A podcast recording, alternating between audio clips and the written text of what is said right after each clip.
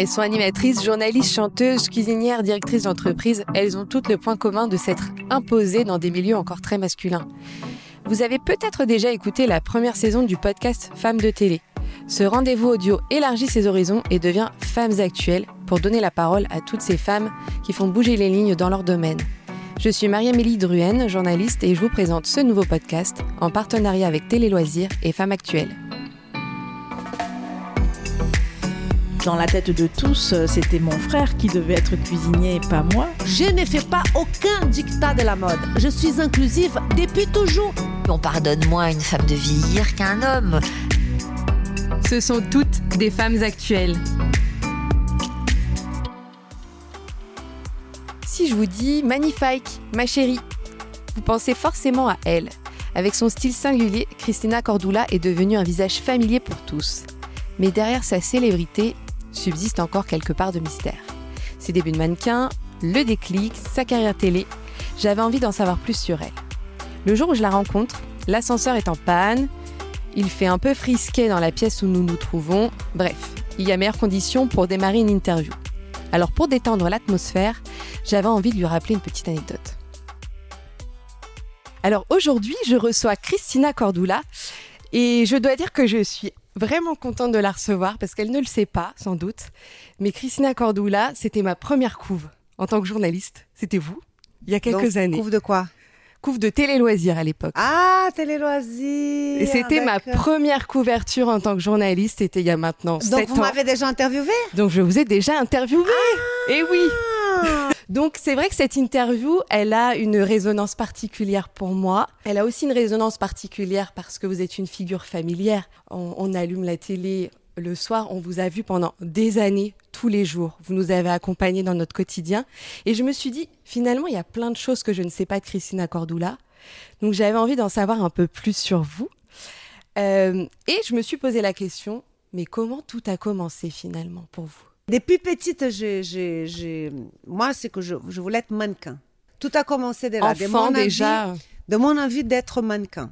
C'était un rêve, quoi. C'était un rêve. Et puis, après, on vit notre vie et tout ça. Et plus tard, je faisais mes études et tout ça. J'allais à l'école. Mais je commençais à faire un tout petit peu de boulot de mannequin comme ça. Faire une petite pub de magazine, une petite chose comme ça. Juste pour gagner un peu de sous, pour arrondir le mois. Léger. Mes parents, ma mère, elle me soutenait. Mon père, pas beaucoup, mais ma mère me soutenait. Et puis, à un moment donné, je commençais à aller un peu plus en avant. Les gens m'appelaient un peu plus. Et ma mère m'inscrit, ça existait, école de mannequin. Donc, j'ai une façon d'apprendre. À Rio, du coup. À Rio, oui. OK. Il y avait une école qui, c'était une Française. Et du coup, là, il vous apprend à marcher. Il vous apprend à vous maquiller. Il vous apprend à posture, à bien se tenir, à voir la gestuelle. C'est très important aussi, la gestuelle d'une personne. C'est avoir une allure, en fait. Et à marcher avec des talons. Et ça, je fais. Ce n'est pas une chose aisée. Hein, que c'est marcher pas un truc, talons, c'est pas quelque chose d'évident. Apprendre à défiler, apprendre à sourire, à coiffer. Et de là, beaucoup plus tard, quand j'ai fini mes études, je fais des études en journalisme et communication. Moi, j'ai dit à mes parents, il y a une agence, on m'a appelée, moi, j'ai dit à mes parents, puisque j'ai fini mes études, j'ai mon diplôme et tout ça, je vais partir dans une année sabbatique en Europe.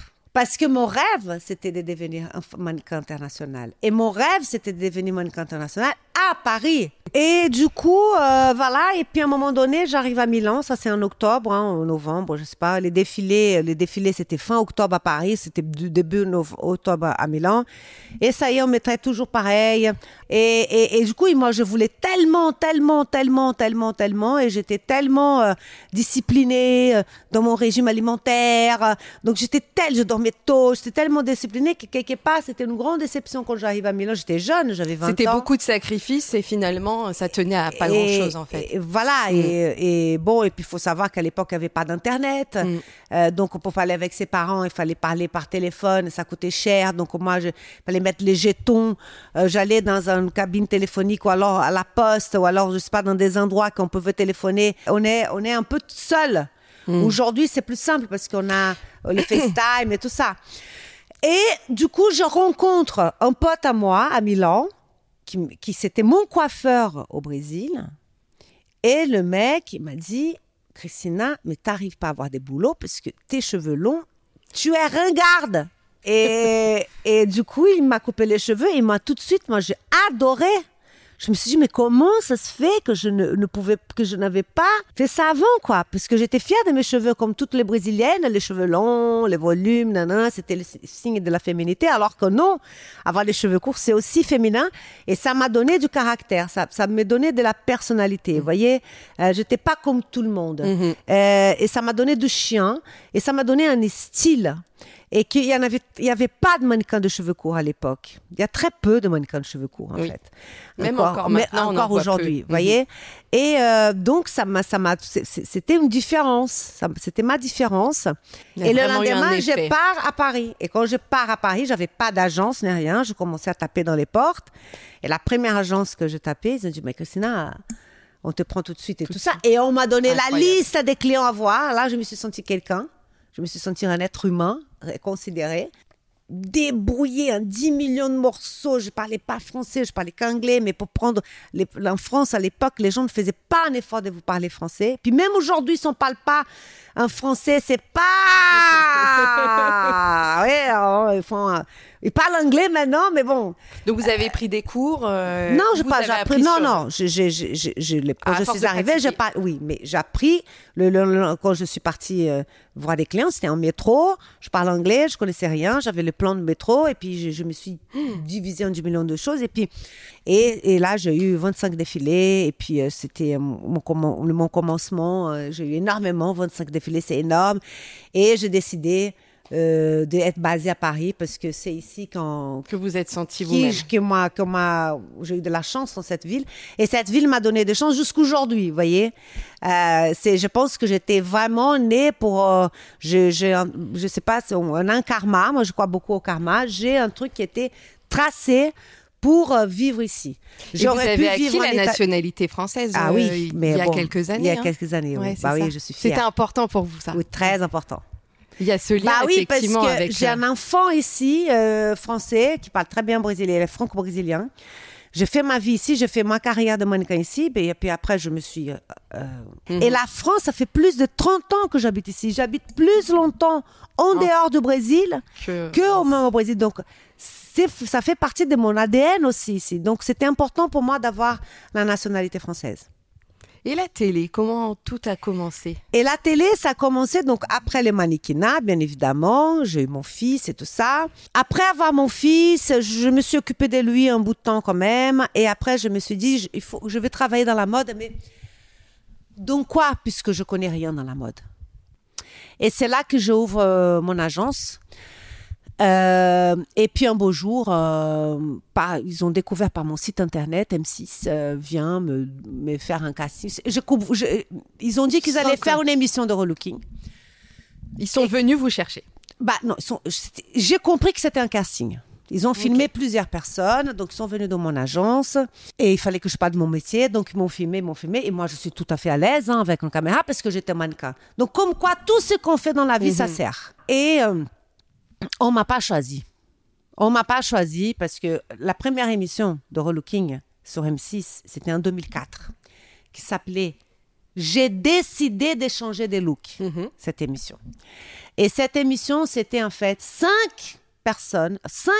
stylistes qui chacune relookait une personne pour 5 candidats. Et il s'avère que c'est une styliste qui s'est désistée à la dernière minute. Et c'est là qu'on m'a téléphoné. « Ah, Cristina... » Je dis, dis donc, ça fait un mois ou un mois et demi que vous avez venu me filmer et tout. Vous, par politesse, vous aurez pu au moins me dire prévenir. Que... mais bon, ils ne préviennent jamais, hein, vous allez dire. C'est comme c'est. Quand ils veulent, c'est tout de suite. Quand ils ne veulent pas, ils ne vous donnent pas de nouvelles. C'est comme ça. C'est le milieu de la télé qui est comme ça. Mais le milieu de mannequinat aussi. Donc, comme j'ai été vaccinée... Je me suis dit, faut pas avoir d'ego à ce moment-là. Non, mais c'est pas grave, quoi. Et puis, il m'appelle, je me dis, qu'est-ce que vous voulez? Ah, parce que maintenant, vous allez faire l'émission. Mais comment ça? Vous m'avez même pas dit. Et comment est-ce que c'est la semaine prochaine? Ils ont dit que c'était la semaine prochaine. Bon, enfin, bref. On m'a choisi parce que En fait, il y avait une de consultante en images qui s'est désistée à la dernière minute. Et il y avait une nouvelle rédactrice en chef de cette émission qui était allée dans tous les rushs, dans tous les castings qu'ils ont fait. Et elle m'a vu, elle a dit « Mais pourquoi vous n'avez pas pris cette fille ?» À cause de son accent. Ils ne m'ont pas choisi à cause de mon accent. Eh oui, d'accord. Et vous savez que mon accent, ça y fait beaucoup aussi. C'est aussi ma différence, mon accent. Vous voyez ? Et à l'époque, on m'a pas... Et finalement... Vous n'avez jamais cherché à le gommer ou... Non, il n'y a pas du tout... Il y a des gens qui disent que j'ai fait exprès, mais bon, je ne fais pas exprès. Vous voyez, je vais dire... Oui, c'est vrai qu'on a pu entendre effectivement... Beaucoup de critiques là-dessus, mais pas beaucoup, mais quelques critiques, oui. De mon accent, j'ai dit, mais alors, allez-y au Brésil, parlez brésilien si vous n'allez pas avoir un accent. On ne peut pas... Pourquoi chercher Même mon fils a un petit accent. Pourtant, il parle brésilien depuis les petits. C'est parce qu'il n'était pas éduqué au Brésil. Il n'a pas été en école au Brésil. Donc, à force de ne pas... on apprend une langue sans accent. Quand on vient très jeune dans un pays, on est en immersion. Voilà. Et là, moi, ce n'est pas mon cas parce que j'avais 20 ans. Donc, j'avais déjà... Et bon, finalement, on m'a pris pour cette émission. Et c'était ma chance, quoi. Ça, je peux vous dire que j'ai eu de la chance d'avoir être repêchée. Ça, c'est une chance. Mais après, il faut chercher sa chance dans la vie. Il faut beaucoup, beaucoup de travail pour réussir. Et beaucoup de travail aussi pour rester autant de temps. Bah oui, bah justement. Cette longévité, comment... Bah oui. Quel regard vous portez sur cette longévité, sur ce que vous avez, toutes ces émissions, notamment Les Reines du Shopping? Ça reste quand même un grand rendez-vous. Et 10 ans. C'est un monument de la télé, quelque part. Ouais, bah c'est ce qu'ils appellent, Les Reines du Shopping, c'est une marque déjà. Ça devient une marque. Ça devient une marque. C'est de grosses. Alors, c'est ce qu'il faut pour durer longtemps. C'est faut toujours se poser des questions. Se renouveler. Voilà. Donc, moi, je me pose énormément de questions. Je doute de moi énormément. Et je prévois en avance beaucoup de choses aussi. C'est important d'anticiper beaucoup de choses et c'est renouvelé, quoi. Donc, si c'est toujours la même chose, bah, on va se lasser. Mais moi, je vais me lasser de moi-même. Et pour ne pas lasser de moi-même, il faut toujours que je sois... Proposer de nouvelles choses, avoir de nouvelles idées, et puis penser différemment. Les mœurs, elles évoluent, la société, elle évolue. Donc, justement, est-ce que... Et c'est beaucoup, beaucoup, beaucoup de travail. C'est ça que vous dites. Parce que pour durer dans le temps, il faut se poser beaucoup de questions et travailler pour...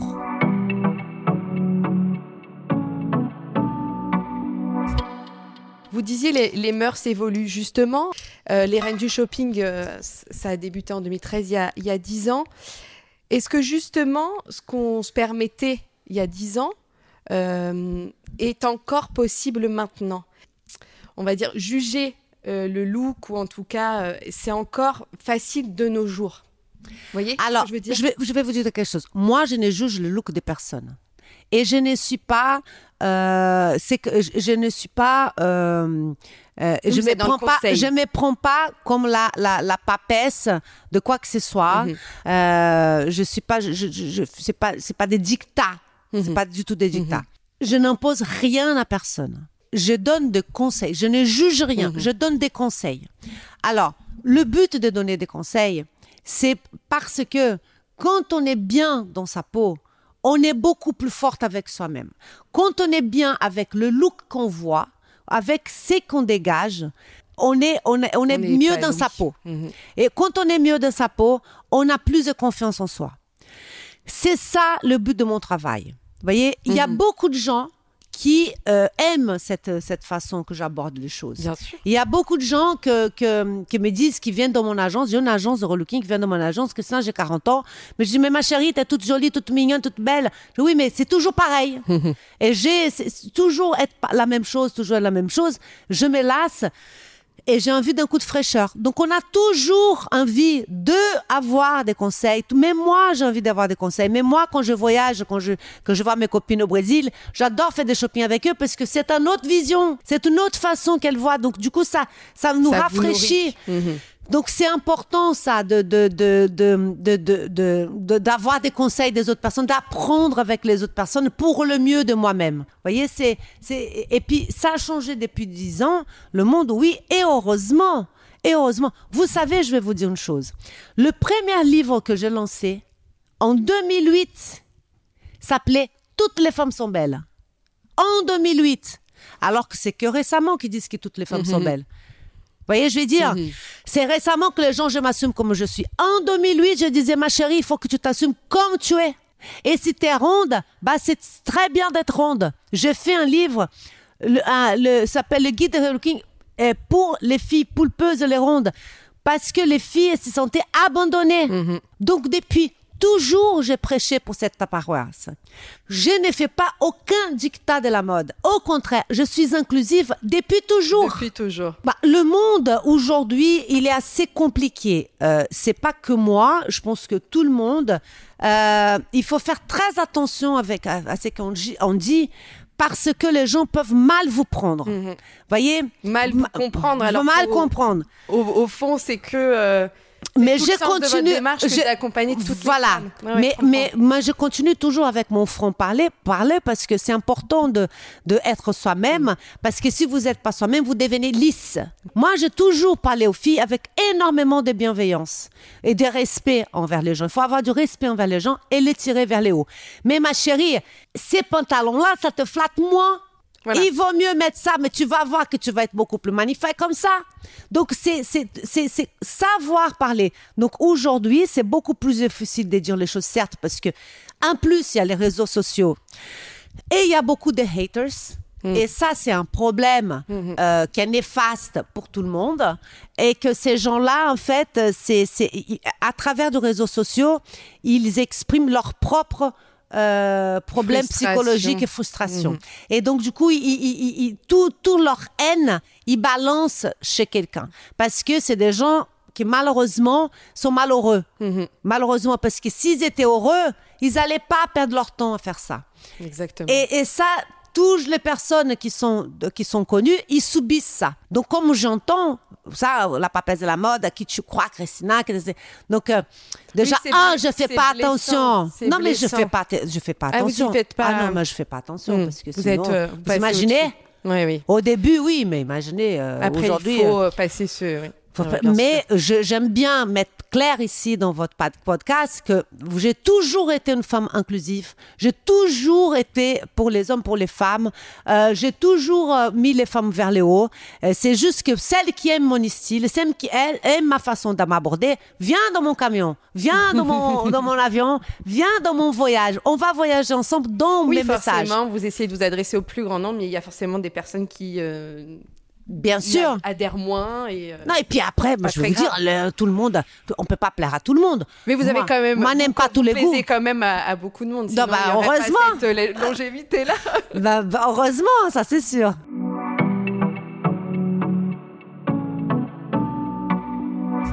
Et justement, l'évolution des reines du shopping, ça fait quelque temps qu'on ne vous voit plus à l'antenne. Est-ce que vous réfléchissez à un autre projet? Est-ce que cette année, je n'étais pas à l'antenne. Je ne suis pas à l'antenne de octobre. D'automne, octobre, ouais, septembre. Et là, écoutez, j'ai énormément de choses, énormément de pain dans la planche, sur la planche. Vous voyez, je veux dire, j'ai une ligne de maquillage que j'ai lancée. On en parlera après. Qui me prend énormément de temps, que c'est quelque chose de nouveau pour moi, que je suis complètement... c'est bien d'avoir des choses nouvelles dans la vie, d'apprendre de nouvelles choses. Le maquillage, c'est quelque chose que j'ai toujours aimé. C'est un domaine que c'est hyper important de mon travail. Et ça me prend énormément de temps parce que je suis en train de faire une ligne de maquillage qui représente vraiment ce que je pense qui est bien pour tout le monde. Vraiment ce que j'aime, moi. Et c'est pas évident. C'est pas facile à trouver. Du coup, ça me donne moins de temps pour la télé. Et bien évidemment qu'on travaille plein des autres choses pour la télé qui viendra bientôt. Mais pour l'instant, c'est bien de faire un break aussi. C'est bien, ça ne fait pas non plus longtemps. Vous avez ressenti, ça vient de vous, cette volonté de votre part de faire ce break? Vous aviez l'impression de tourner en rond? J'adore les reines du shopping. Moi, mais c'est une émission que ça fait 10 ans. Et à un moment donné, on a envie de tourner un peu la page. voyez, donc voilà, donc j'ai des autres idées, on est en train de travailler pour des autres choses, mais ça fait pas si longtemps non plus que je suis hors de la télé, mais je m'en occupe avec, j'ai beaucoup de choses à faire, j'ai mon agence de relooking qui est très qui mais on vous reverra à la télé, c'est vraiment quelque chose que vous avez envie. Ouais. Oui. Il y a cette fidélité à M6, vous leur devez beaucoup aussi. Quel regard vous portez là-dessus. M6, c'est la chaîne que je suis là depuis toujours. Depuis le premier jour, donc c'est une chaîne que je suis super bien, c'est une chaîne qui m'a fait confiance, on est très en proximité, tout le monde qui travaille là, c'est comme une grande famille, et je suis très à l'aise, donc ça va. Vous pourriez partir vers une autre chaîne où vraiment vous avez ce lien très très fort avec M6 que vous savez, dans la vie, rien n'est gravé dans les marbres. Vous savez, c'est un monde d'évolution. C'est ce que je vous ai dit. C'est ce que je disais. Le mœurs a changé, la vie a changé. Donc, je ne peux pas dire que je vais travailler chez M6 toute ma vie. Pour l'instant, je suis super contente avec la chaîne. Eux sont contents avec moi. On fait une belle collaboration. Mais je ne sais pas qu'est-ce que l'avenir me... Je ne peux pas dire ça. Je ne peux pas vous garantir. Je ne connais pas mon avenir. Je peux pas vous dire. Je sais pas. Mais pour l'instant. On aurait dû apporter de boules de cristal. Voilà. Voyez? Exactement. Il y a aussi Les Grosses Têtes. Vous faites partie de l'équipe de Laurent Ruquier depuis un bout de temps. Ouais, Les Grosses Têtes, c'est sympa. J'y vais pas beaucoup, quand même. Je vais genre une fois par mois, grand max. Vous aimez ce rendez-vous? J'aime bien. Il y a quand même des blagues qui fusent tout le temps. Faut avoir beaucoup d'autodérision aussi. Faut être au taquet. Ouais. Faut être au taquet. Il faut penser très vite. C'est pas un exercice facile. Mais moi, j'arrive. Vous avez l'impression de vous mettre en danger d'une certaine manière quand vous y allez? Non. Parce que, bon, écoutez, mettre en danger, non, je ne me mets pas en danger. Les blagues, c'est vraiment... C'est rien de méchant, parce que derrière, on est tous copains. C'est une grande famille, on est tous copains, on rigole. Ça se sent. Donc, c'est vraiment comme si on était à la cour des récréations, vraiment... Et non, mais c'est que je parle, c'est difficile, c'est qu'il faut avoir du tac au tac, il faut penser vite, il faut pas être absente. C'est la radio, c'est pas comme une image qu'on vous voit à la radio, donc il faut que je sois présente, que je réponde aux questions. Il faut être spontané, mais et aussi répondre au bon moment et tout ça. C'est un exercice que c'est super. J'ai beaucoup appris avec Laurent. Alors oui, Cristina Cordula, c'est forcément associé à Magnifique, ma chérie, toutes ces locutions. Je voulais savoir en fait d'où c'était venu, parce que c'est passé dans le langage courant. Ouais. Mais alors là, le Magnifique, comment c'était? En fait, c'était dans Nouveau Look pour Nouvelle Vie que je sortis le Magnifique. C'est que en fait, je voulais genre parler en français avec un accent en anglais. Vous voyez, donc au lieu de magnifique, je dis magnifique, genre l'autre qui parle anglais et qui parle mal. Vous voyez, je dis genre, je voulais genre. C'était une blague en fait. Ouais, genre, c'est me moquer quand même de moi-même et du coup, ça restait. Je me disais, ma chérie, t'es magnifique. Et ça restait le magnifique, tellement que ma ligne de maquillage s'appelle magnifique. Elle s'appelle magnifique. C'est une locution que vous avez déposée? Oui, j'ai déposé. Ouais. Ah oui, ouais. Bien sûr. Et je voulais déposer. Ma chérie aussi, mais on ne peut pas déposer la ma chérie, oui, parce que ma chérie, c'est un nom, c'est la langue française, on ne peut pas déposer ça. Et après, vous faisiez attention à le dire de manière plus fréquente. Est-ce qu'à un moment, vous êtes dit, peut-être qu'il faut que je le dise moins? Est-ce que vous êtes posé cette question-là? Attention pour ne pas tomber dans la caricature. C'est ça. Voyez, mais je disais quand j'avais envie de dire... Je dirais quand j'avais envie de dire que la fille elle est belle, ça venait naturellement, t'es magnifique. Et puis aujourd'hui le magnifique sort naturellement, mais je me force pas à dire parce que je dis Christina, attention pour ne pas tomber dans une caricature. Dans une caricature, ouais, bien sûr. Et oui, parce qu'il y a toujours les réseaux sociaux. Non, mais je me fous de réseaux sociaux, comme je suis en train de vous dire. Non. C'est moi-même que je ne veux pas être dans une caricature parce que vous savez les réseaux sociaux. Je m'en fous. C'est pas que je m'en fous des réseaux sociaux. Je m'en fous de ce que les gens peuvent penser de moi. Vous voyez, c'est ça. Bien sûr. Je m'en fous des haters. Je m'en fous des haters. Mais les réseaux sociaux, je m'en fous pas. Que je me corrige là, je m'en fous pas du tout parce que c'est un rendez-vous sympa. Je suis hyper présente dans les réseaux sociaux. Je suis super présente dans Instagram, hyper présente dans TikTok. Et vous en êtes emparée vraiment ces derniers temps. TikTok, on vous voit danser avec votre fils. Ouais, j'aime bien quoi. J'aime bien. C'est une façon d'être en proximité connecter avec mon public. C'est mes amis virtuels. Mm-hmm. Vous voyez, j'aime ça. J'aime cet échange. J'apprends avec eux. On partage des choses. C'est vraiment c'est quelque chose de c'est privilégié. Mais je donne certaines limites. Et à un moment donné, j'ai une vie privée aussi. Mm-hmm. Donc, je ne montre pas tout ce qu'il y a dans ma vie, mm-hmm. mais je partage des moments chouettes avec mon réseau. Et vous en profitez aussi pour faire passer des messages. On vous voit sans maquillage. On vous voit aussi parler des injonctions faites aux femmes. Ça, c'est quelque chose, c'est un engagement que vous prenez aussi, qui vous paraît... Mais bien sûr, je raconte ma vérité à mes amis d'Internet, quoi. C'est important de passer des messages d'espoir, de même mes difficultés que je passe, parler de mes engagements pour le sida, pour les femmes, pour les enfants. C'est important de parler de ces choses-là parce que la vie, elle est belle, il y a beaucoup de gens qui ont des difficultés, donc il faut penser à ces gens-là. Donc, c'est important. Les réseaux sociaux, c'est une façon de raconter mon monde, quoi. Vous voyez, mon monde, c'est aussi mes engagements, c'est aussi mes valeurs, c'est aussi un peu mon mari, c'est un peu mon fils. Et alors, sur les réseaux sociaux, on vous a vu danser avec votre fils sur TikTok. Ça vient de vous, ça vient de lui. Comment... c'est un rendez-vous qu'on va... Voilà, moi, j'aime bien danser. J'ai toujours aimé bien danser. Et comme quand j'ai commencé à vivre qu'il y avait des trends, que la mère dansait avec les filles, j'ai dit « Hello, Enzo, allez, on... » Ça t'amuse pas qu'on fasse un truc. Et je crois qu'on a commencé, c'était le confinement. Il me semble aussi, oui. On a commencé dans le confinement, dans un trend. Et puis, vous étiez à Rio, je crois. On était à Rio. Ouais, c'est ça. On s'est confiné à Rio. Vous étiez bloqués pendant quelques temps, je me souviens. Ouais. Et du coup, on a fait une danse et ça a explosé le truc. C'était super sympa. Et puis voilà, de temps en temps, on fait une danse.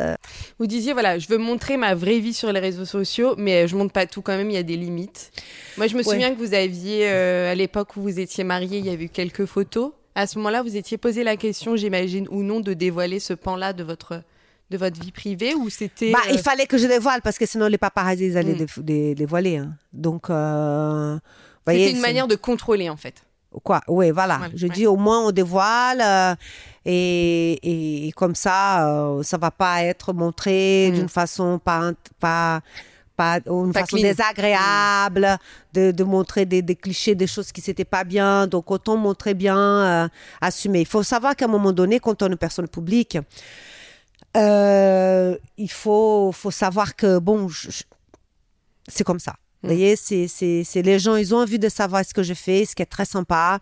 Les gens vont envie de partager ces moments de mariage. Les gens, il y a ce côté un peu savoir partager quoi, comment c'était, des curiosités, donc autant les montrer quoi.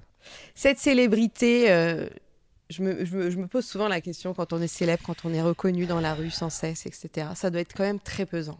Non, alors je vais vous dire, moi je suis très abordée dans la rue parce que je suis une fille populaire et je suis fière d'être populaire et c'est grâce à tous ces gens qui m'abordent que ma carrière à la télé, je parle, elle est là jusqu'aujourd'hui. Et je suis infiniment reconnaissante de les gens qu'on m'aborde et ils sont plutôt sympas. Ils sont plutôt en disant « Oh là là, vous faites ma joie, je passe un bon moment, ah, vous êtes drôle dans les grosses têtes, ma femme vous adore, les jeunes qui viennent me voir, je trouve ça formidable de voir des ados qui viennent me voir, je trouve ça sympa. » Toutes les générations. Donc toutes les générations, même les petites filles, 7 ans, 8 ans, les mamies, je trouve ça formidable, vous voyez. Donc sinon, si je n'aimais pas ça, il aurait fallu changer de métier. Et oui. Vous voyez, il y a des moments qu'il y en a quand même des gens qui sont lourds. Il y a des lourds. Mais la majorité sont sympas, mais il y a des lourds.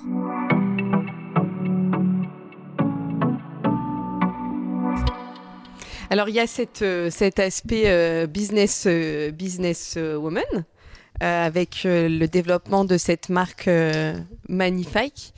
Donc, vous disiez, c'est la continuité de votre carrière et de toute façon ça fait sens et c'était quelque chose dont vous avez vraiment... Alors le business j'ai toujours abordé parce que déjà j'ai une agence de relooking donc je suis une... Tu t'es venue je crois. Vous êtes venue? Oui. Voilà, j'ai une agence de relooking qui voilà que je fais que je travaille avec les particuliers et avec les sociétés. Je suis auteure, j'écris déjà 8 livres sur les sujets, mais là, c'est encore autre chose. Là, c'est le maquillage. Vous voyez, c'est pas la mode. Et du coup, c'est un domaine que j'ai toujours eu envie de faire mon ligne de maquillage. Vous voyez, j'ai toujours envie. Plus même que de vêtements. Vous voyez? Parce que le vêtement, ça va tomber dans ce que je sais faire. Alors que le maquillage, c'est quelque chose de nouveau. Et j'avais envie de quelque chose de nouveau dans ma vie. D'accord. Vous voyez, j'avais envie, tout en restant la continuation de ma vie. Parce que le maquillage, c'est la cerise sur le gâteau d'un look d'une personne. Et là, j'ai l'opportunité de faire comme je veux. Moi, ma marque, ce que je veux, c'est qu'une marque soit inclusive pour toutes les personnes, les hommes, les femmes, de toutes les carnations, de tout type de peau. Et c'est vraiment... c'est une marque qui, bien évidemment... Sinon, on ne peut pas commencer à parler. C'est une marque clean. Mm. Donc, sinon, ce n'est pas possible. Clean. Cruelty free, bien évidemment. Pas testé dans les animaux. Et c'est une marque que je veux. Ce maquillage-là, il va porter un soin. Et c'est ce que je voulais dans cette marque. Je voulais le fraîcheur et la joie de vivre du Brésil avec le chic de la France. Donc, c'est une marque qui apporte de la fraîcheur, de la transparence, de la beauté au naturel. Comment est-ce que vous vivez le fait de vieillir, l'âge, voilà. Écoutez, vieillir, c'est tout à fait normal. Tout le monde vieillit. Donc, il faut l'aborder naturellement. Je vais la demander. La question, c'est naturellement, ma chérie. Tu vois. C'est pas quelque chose qui... Vous êtes dans un... Depuis toujours, donc le mannequinat, la télévision... Ouais. Non, mais je vois ce que vous voulez dire. Dans un métier d'image et vous devez toujours être impeccable et c'est quelque chose, j'imagine, qui est très, très, très, très important pour vous. Donc... Forcément, là. Non, mais je comprends tout à fait. Là, en parlant sérieusement, là, j'ai dû rigoler, mais tout importe. Mais en même temps, c'était en rigolant, mais c'était vrai. Mais vous avez tout à fait raison de me poser cette question parce qu'il va falloir changer le monde parce que. On entend ça dans les actrices de cinéma, de Hollywood, toutes les femmes à la télé, en disant que en vieillissant, elles font des rôles qui sont difficiles, que je sais pas quoi, non. Alors, il faut savoir que. Heureusement que le monde a changé, qu'il est de plus en plus inclusif. J'ai toujours été inclusif, comme je vous ai dit depuis mes débuts, mais que les gens, ils sont beaucoup plus tolérants et qu'ils acceptent les femmes comme nous sommes, petites, grandes, des rondeurs, pas des rondeurs, j'ai des boutons, j'ai pas des boutons, j'ai les cheveux comme ça, nanana. Et puis l'âge, elle doit être de plus en plus abordée. Et c'est un sujet qui, je pense, qui n'est pas assez abordé. C'est encore un peu tabou. Voilà. Et moi, j'espère être une porte-parole des femmes qui ont plus de 50 ans, même plus de 40 ans, parce que 40 ans, ça commence à être vieille déjà. Vous voyez, je veux dire, alors 40 ans, c'est la phase la plus belle de la femme, moi, je trouve, quand on a 40 ans. C'est important d'être une porte-parole, d'arrêter avec... On n'a pas...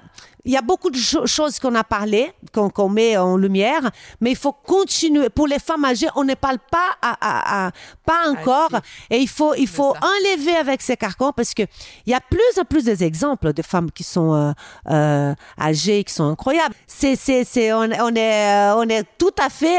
on est magnifique et puis on s'en occupe de soi, bien évidemment. C'est pas parce qu'on a un certain âge et qu'on ne s'occupe pas... C'est au contraire. Et il faut savoir vieillir, bien. Mais je suis tout à fait d'accord avec vous qu'on ne parle pas assez. Il y a énormément de pression là-dessus. Je trouve ça dommage. Je trouve ça très télé notamment, c'est vrai que j'en parlais avec Sophie Davant dans un précédent épisode du podcast. C'est difficile de vieillir à l'antenne. C'est en train de changer, mais c'est encore présent. On vous fait moins confiance. On vous appelle moins.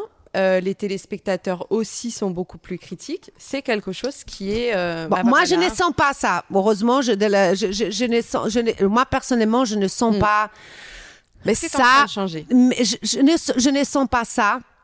avec mon public. Vous voyez, je vais dire, parce que comme je vous ai dit, j'ai un public de tout âge. Mm-hmm. Mais je partage son avis parce que c'est pas toutes les femmes dans la télé qui... c'est plus compliqué. Mm-hmm. C'est plus compliqué. Bien sûr, c'est beaucoup plus compliqué. Mais écoutez, on arrive à la fin de ce riche entretien. J'ai l'impression qu'on s'est dit beaucoup de choses. J'ai l'impression que la promesse de départ d'essayer d'en savoir un peu plus sur vous, en tout cas, est tenue. J'ai vraiment l'impression de vous connaître un peu mieux, au-delà des écrans, au-delà du rendez-vous, d'allumer la télévision et de vous voir dans les Reines du Shopping. Ce petit soleil quotidien, je pense qu'en plus, il manque à beaucoup de gens. En tout cas, je voulais vous remercier. Merci à vous, ça m'a fait très plaisir. Également, et je vous souhaite plein de bonnes choses. Merci à vous aussi. À bientôt, Cristina. Merci, à bientôt. Merci. Si vous avez aimé ce podcast, soutenez-nous sur toutes les plateformes en vous abonnant ou en mettant des petites étoiles. Et retrouvez plus d'épisodes sur votre plateforme d'écoute préférée. Et moi, je vous dis à bientôt pour un nouvel épisode. Ciao!